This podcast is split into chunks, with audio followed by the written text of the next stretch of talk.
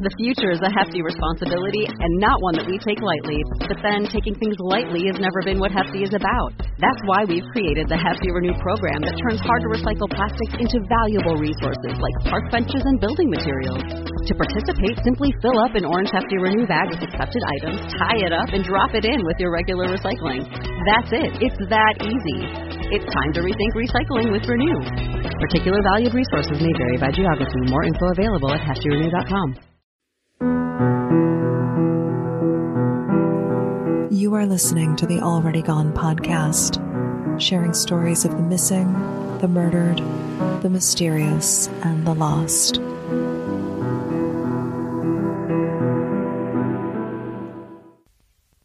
Today's episode contains mature content and may not be suitable for all ages.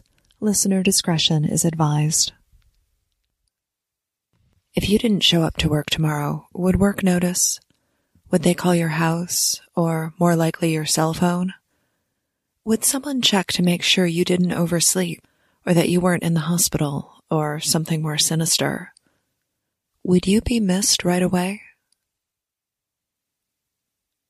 It was a Monday morning in November of 1987 when Ricky Brink didn't show up for work. This was unlike him. Not only was Ricky a good worker, he was reliable.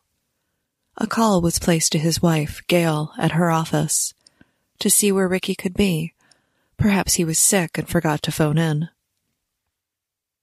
When Ricky's coworkers make the call, they learn that Gail hadn't made it into work that day either.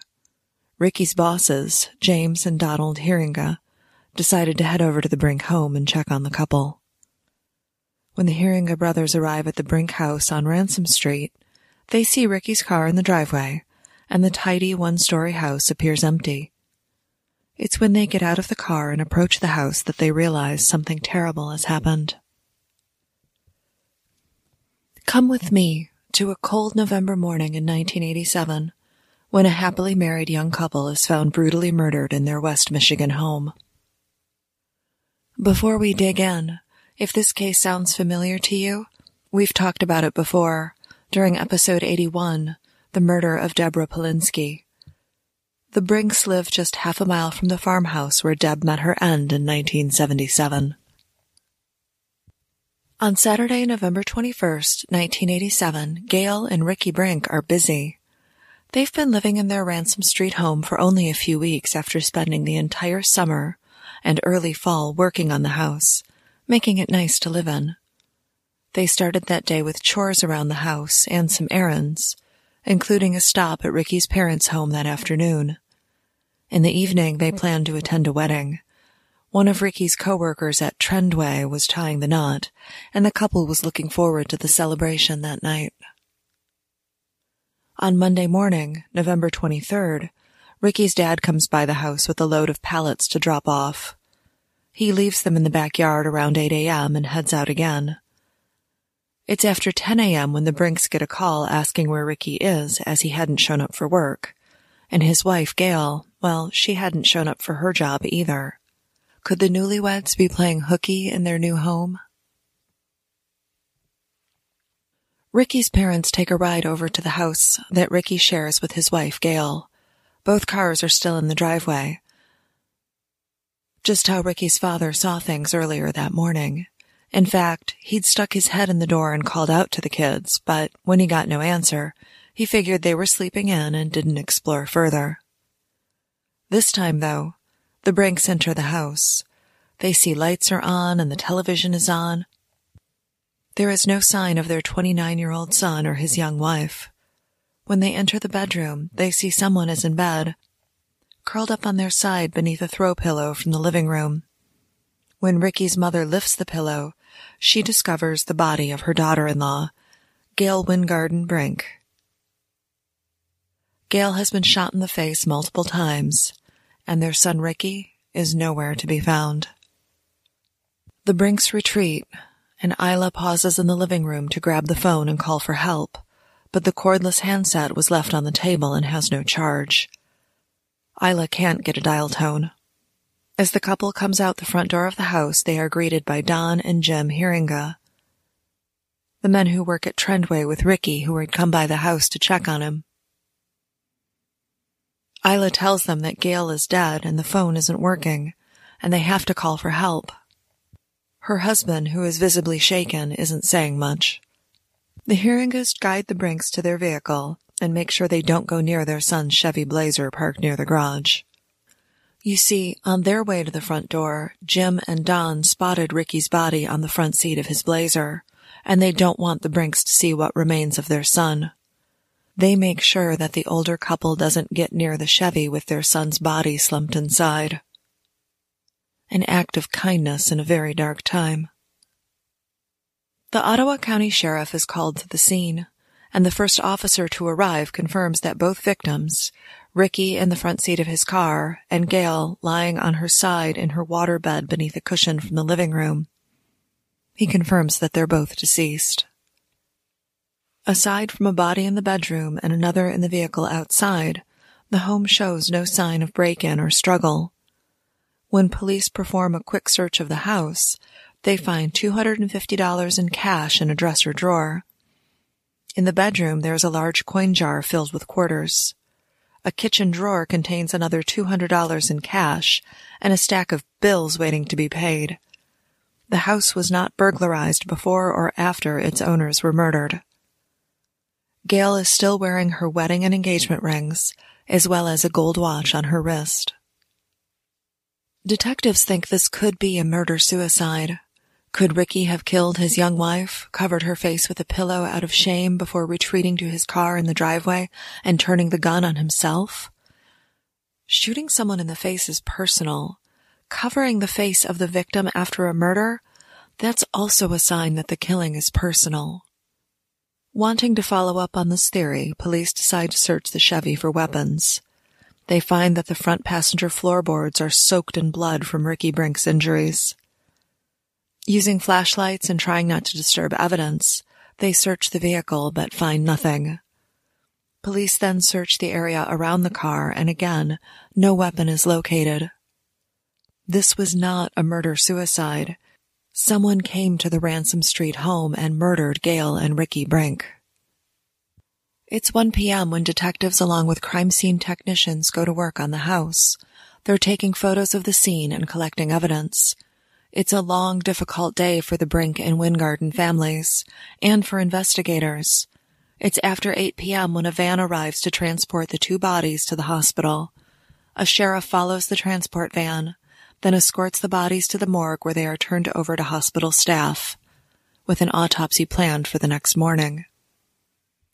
When Ricky's parents are questioned by police about the young couple's activities that weekend, they tell of the Saturday afternoon visit and that Ricky and Gail planned to attend a wedding at the Holiday Inn that evening, as one of Ricky's coworkers was getting married.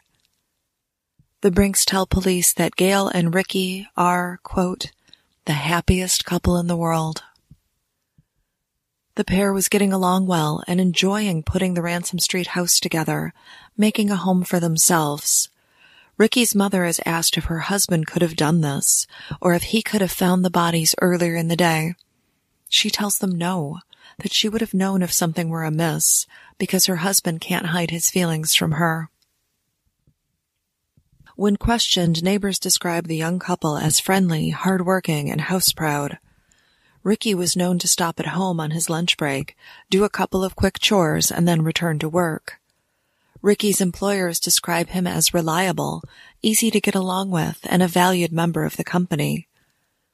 Ricky's brother, Bud, also works at Trendway. The Heeringas know the Brink family and describe them as good, reliable people. Gail's employer tells a similar story about Gail. The young brunette is well liked and hardworking. So two well-liked young people are in the morgue awaiting autopsy. It doesn't make sense. Ricky and Gail Brink were a happy couple at the start of what should have been a long and happy marriage. They weren't living a high-risk lifestyle. Who would want to kill them in such an up-close and personal way? Results from autopsy don't give law enforcement much to work with. Gail was shot in the head three times at close range. The bullets did not pass through, and an x ray reveals them still in her skull. Gail had not been sexually assaulted. Ricky was shot twice at close range. There are powder burns on his skin and on the white dress shirt he was wearing. When the Heeringas found him on the front seat of his car, Ricky was still in the clothes he'd worn to the wedding. Lab work done at autopsy reveals that both Gail and Ricky had been drinking, and they were likely legally drunk when they were shot. The doctor places their time of death between 11 p.m. and 1 a.m. Saturday to Sunday night. After speaking with the Brink and Wingerden families, police turned their attention to the wedding the couple attended in the hours before they died.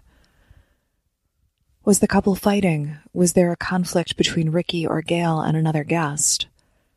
Nothing. No one had anything to report other than a bit of a surprise that they didn't stay later. Dozens of wedding guests are interviewed about the events of the evening, but there's nothing out of the ordinary to report. When detectives speak with Gail and Ricky's friends, they're given information about Ricky's former girlfriend, Kathy, and Gail's former boyfriend, Lars. When she was 19 years old, Gail was dating Lars Johnston. The two were building a house together, thinking about getting married and settling down. It seemed like a good start for the couple, but it wasn't meant to be. The relationship wasn't working out. Gail started seeing other people behind Lars' back, including, possibly, Ricky Brink. Lars was angry about her infidelity and confronted Gail. Gail's brother, Ryan, was witness to the fight, including when Lars backhanded Gail. Ryan said that he jumped in, getting between the couple and helping Gail move her things out of Lars' house that very day. Even though Ryan Wingerden considered Lars a friend, he would not stand for anyone hurting his sister. The relationship between Lars and Gail was over. Lars would give police an alibi for the night of the murder, saying he was with friends and went to the movies that Saturday. Police ask him to take a polygraph and he agrees. The results of the polygraph are not made public. Prior to dating Gail, Ricky Brink had been dating Kathy Getz. It appears that Ricky ended his relationship with Kathy so he could start seeing Gail Wingerden. This created bad feelings between Gail and Kathy, as Kathy was unhappy about how the relationship with Rick ended. Kathy attended the wedding that Saturday night. She wasn't dating anyone. Unlike Ricky, Kathy hadn't found that special someone so she asked a coworker, Ian McCabe, to be her plus one for the wedding. Kathy had an alibi for the time of the murder. She'd attended an after party with coworkers. Police also asked Kathy to take a polygraph. Once the coroner finishes his work on the Brinks, their bodies are sent to the funeral home to prepare for burial. Visitation for the couple is held Thanksgiving night, and the next day police are in attendance at the double funeral. The Sheriff's Department keeps watch over the services inside Grace Episcopal Church, and later graveside at Lakewood Cemetery. In the days following the funeral, law enforcement sets up a stakeout at the cemetery, hoping someone will show up at the grave. Sadly, the surveillance doesn't give them any leads or suspects. Two weeks after the murders, another tip comes in. This one seems promising. The home on Ransom Street, the ranch that Ricky and Gail worked so hard to fix up and make their own, there are concerns about the previous owner. Until late 1986, the house was occupied by a man named Sid Colby. Colby, a member of the Road Knights motorcycle gang, is known to law enforcement, and word gets out that they want to speak with him about the murder at his former home. Colby makes himself available to police for a conversation. He is cooperative and forthcoming. Telling police that he had nothing to do with the murder, he had no issue with the Brinks. In fact, one day a few weeks after he'd had to move out, he'd returned to the house looking for his mail. The Brinks were friendly, helped him find what he was looking for, and then they parted ways. The whole exchange pleasant and above board. Colby told police he'd lived in the Ransom Street house for two years. He had originally purchased the home on a land contract, but couldn't keep up with the payments, so he moved out. Sid Colby also provided police with an alibi for the time of the murder. He'd been drinking at a local pub that night. Around 11 p.m., he left the pub for home and went to sleep. His girlfriend was with him from 11:30 p.m. on Saturday until late Sunday morning. He told police that if they wanted him to take a polygraph, he would take one. He was issued a polygraph, but the results of his polygraph were not made public. At this point, it's been three weeks since the murders. The holidays and the end of the year are fast approaching. Police have spoken to three good suspects that showed potential for involvement in the murder, but the case isn't moving. Gil's former boyfriend, Lars Johnston, Ricky's former girlfriend, Kathy Getz, and the biker who used to reside at the Ransom Street property, they all look promising, but none of them are good for the murder. They have alibis and polygraphs and witnesses to corroborate their stories. I know. In 2018, we don't take polygraphs seriously, but in 1987, they were considered a valuable tool for investigators. The Ottawa County Sheriff's Department works the case through 1988 and into 1989, but as the two year anniversary of the double murder approaches, tips have stopped coming in and the case is cold.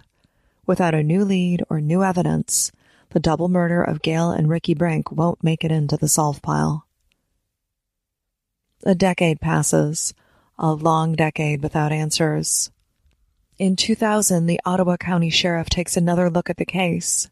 In February, they speak with a woman named Judy, formerly Judy Brink, wife of Rick's brother, Bud Brink.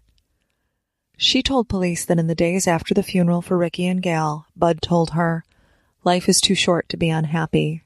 I want a divorce. And the pair split. Now remarried with a family of her own, Judy is over any big feelings she may have had about the break with Bud. She is willing to help law enforcement however she can. They ask Judy to once again go over what happened that weekend to verify Bud's alibi. Judy's story does not change from when they spoke with her back in 1987, and again, she provides an alibi for Bud Brink. Judy tells police that she doesn't believe Bud would have hurt his brother or Gail. It just wasn't in his nature. What she does tell police is that Gail's family was strange and that Gail's brother, Ryan, was into drugs at the time of the murders.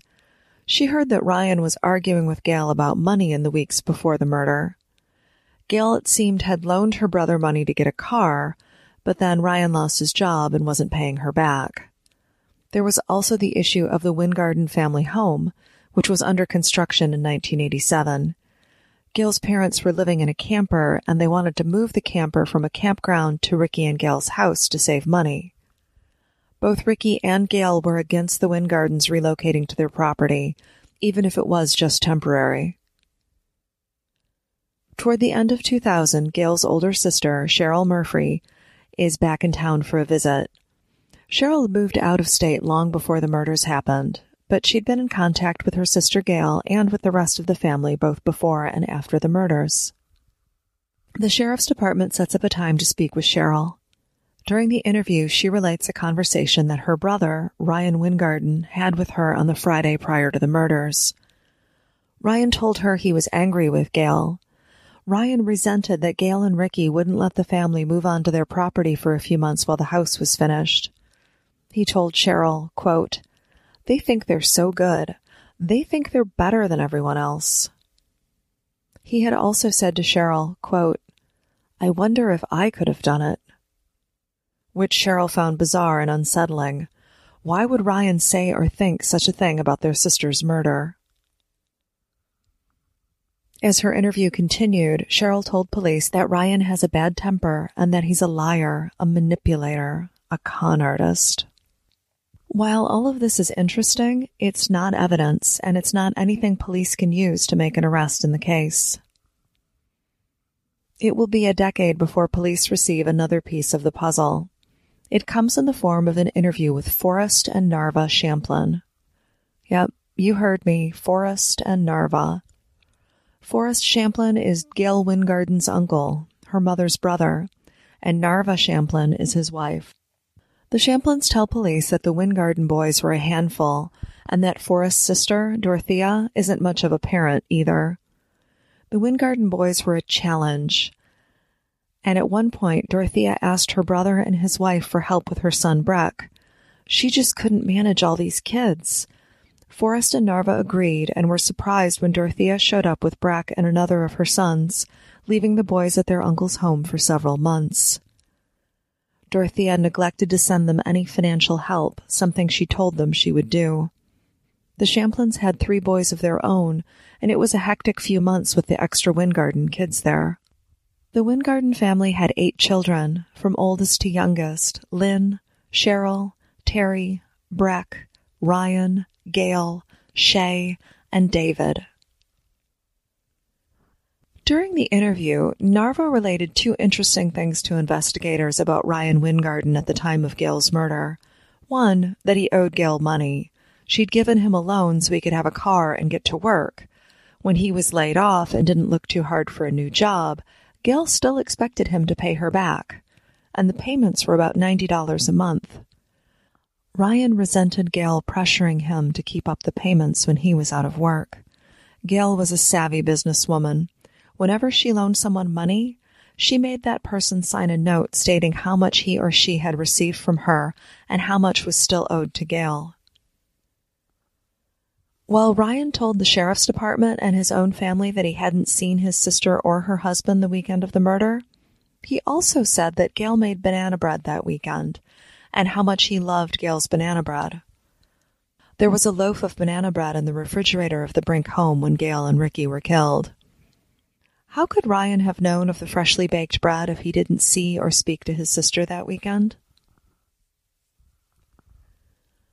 Other bits and pieces from this interview include Narva telling police that Gail's mother, Dorothea, was, quote, weird. One example of Dorothea being weird is that in the early 1980s, when Gail was a young teenager, Dorothea abandoned her husband and children, taking off with a girlfriend, and the two women began traveling as groupies with the Oak Ridge Boys. If you aren't familiar with the Oak Ridge Boys, they were a popular country music act. Eventually, Dorothea returned home to the family, but the months she was gone, chasing after the Oak Ridge boys, was not a good time for her husband or children. Gail, Ryan, and the rest of their siblings didn't have the most stable or predictable upbringing. Dorothea's behavior is another strange aspect of an already strange case. It's going to take a bit longer, but a resolution is coming. The Brink and Wingerden families have waited so long. It seems like an arrest will never happen, but then, a couple that had been together more than 20 years, well, they had a big fight, and suddenly, someone is willing to talk to the police, and someone else, someone close to the victims, finds themselves without an alibi. But before we continue, here's a preview from the Pretend Radio podcast. At the heart of every crime, there's a lie. In order to do this job well, you're going to have to learn to lie. But you're going to have to remember who you're lying to and when to lie and when not to lie. But a lie is only powerful if you choose to believe it. It all came out. All the story came out. It turned out he had two wives and five fiancées. That he wasn't marrying women because he loved them. He was actively impregnating women to rip them off for money, me being one of them. So why do we fall for it every time? My, my father told me at a young age, he says, he says, Carl, the two easiest things to sell anybody, anything that'll improve their looks and anything that'll make them money. And that's what you want to sell. Pretend Radio is a documentary podcast about people pretending to be someone else. I interview real con artists, snake oil salesmen, and former cult members, anyone living a lie. Search for Pretend Radio wherever you get your podcasts. In 1987, Pam Marchini is a single mom of a young son. She'd been dating her current boyfriend, Ryan Wingerden, for a few months when he revealed to her something terrible. He confessed that he'd murdered his sister and her husband.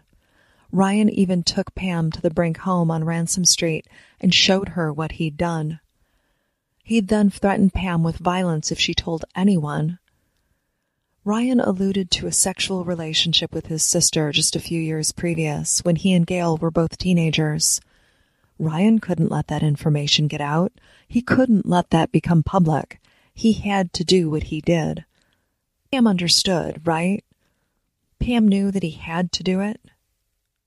Apparently, Pam did understand.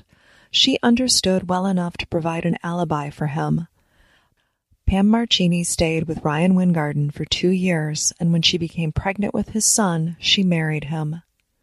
Pam stayed quiet, keeping her husband's secret, until 2013 when they had a fight, not just any disagreement, but a big one. And Pam decided it was no longer time to keep quiet about Ryan Wingerden, what he had told her and shown her all those years ago. According to Pam, Ryan was upset with Gail in November of 1987, both because he owed her money that he couldn't pay back since he was out of work, and because Gail and her new husband with their nice house wouldn't help the Wingerden family by letting them move onto their property. This was something that would have saved the Wingerdens money, something they didn't have much of. Finally, Gail and Ricky, the two were happy and they were in love, and Ryan couldn't get the sexual relationship he'd had with Gail when they were young teens out of his head. What if Gail told Ricky about what had happened? What if Gail told him that her brother had forced himself on her? Ryan couldn't live with that. He had to do what he did. No one could know that Ryan had forced himself on Gail. Pam Marchini Wingerden admitted that the alibi she'd provided for Ryan was false. She revealed how Ryan told her he committed the murders, who was killed first, and how he'd placed a pillow over Gail's bullet ridden face. When police talk to Ryan about Pam's story, he's angry. How could they fill his wife's head with these things? How could they upset her so? It simply wasn't true. None of it. She was making it up. In the first week of October 2013, Ryan Wingerden begins leaving messages for the detectives. Not just a couple of, hey, it's Ryan Wingerden, call me back type messages, but long, rambling messages that go on for several minutes.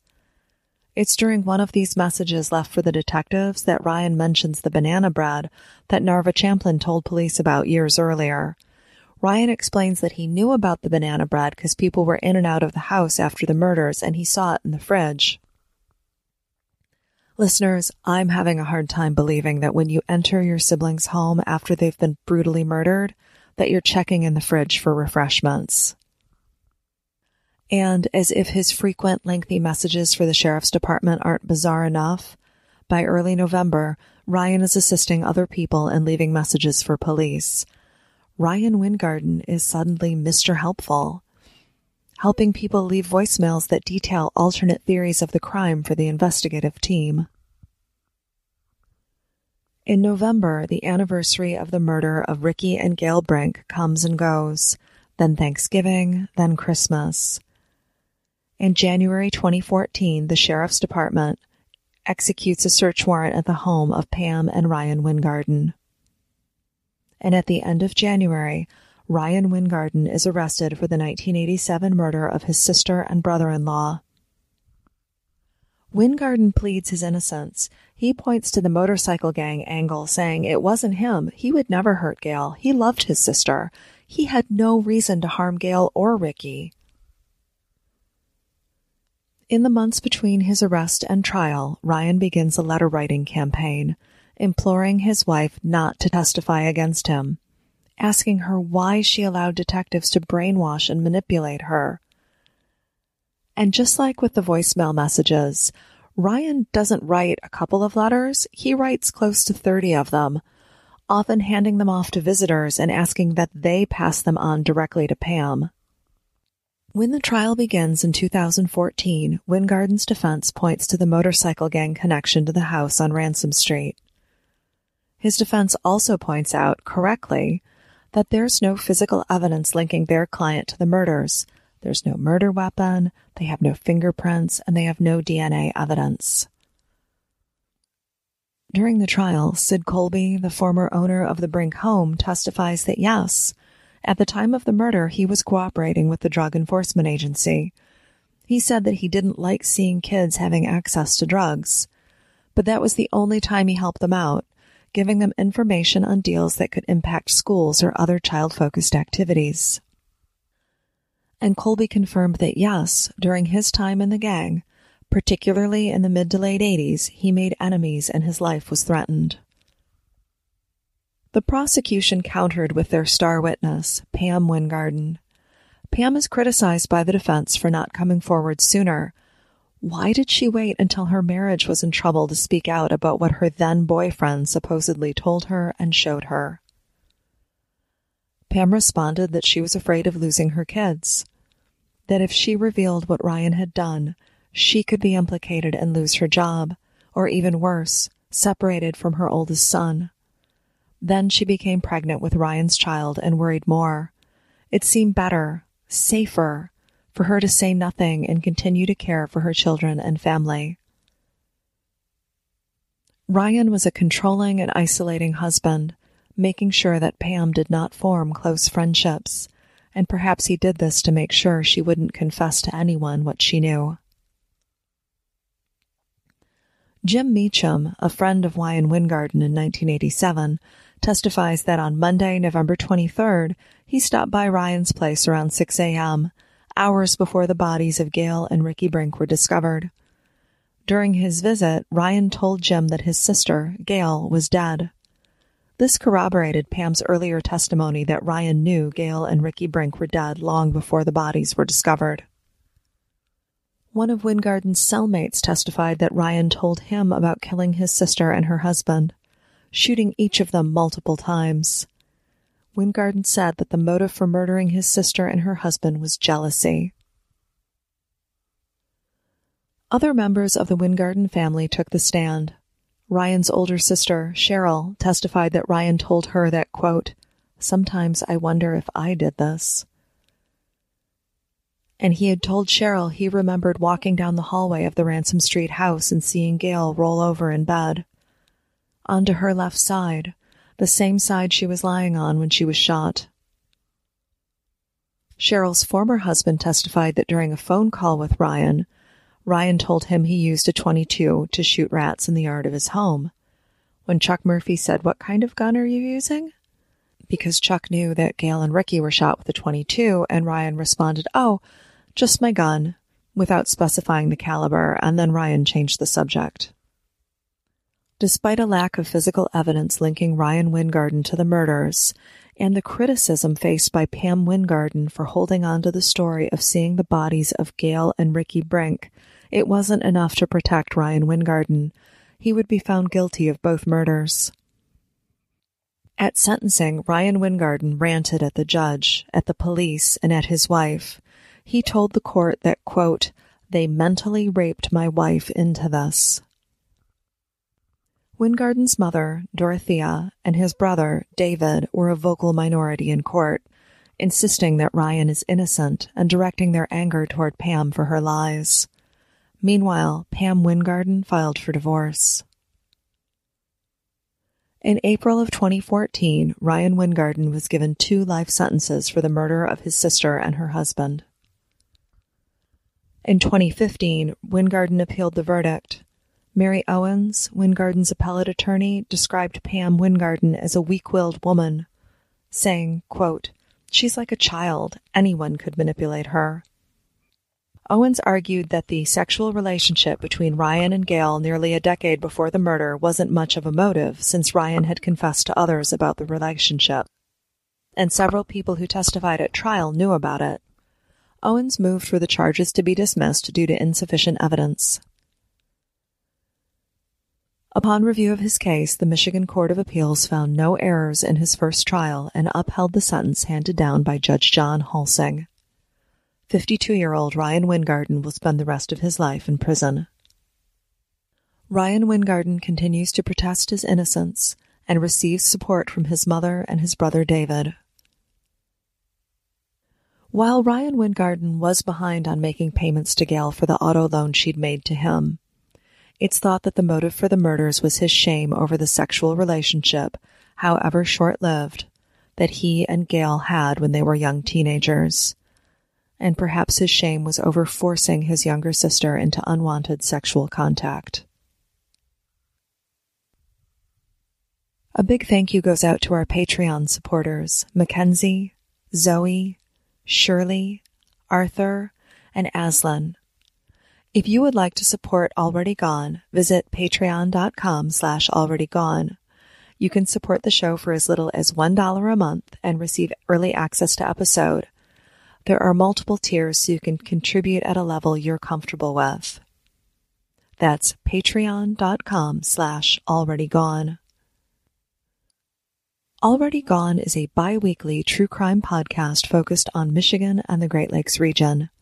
For more information on this case, including photos and links to some of our research, visit our website at www.alreadygonepodcast.com. You can find the show on Facebook or on Twitter at Already Gone Pod.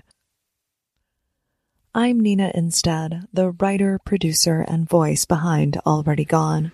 Thank you for listening, and please be safe.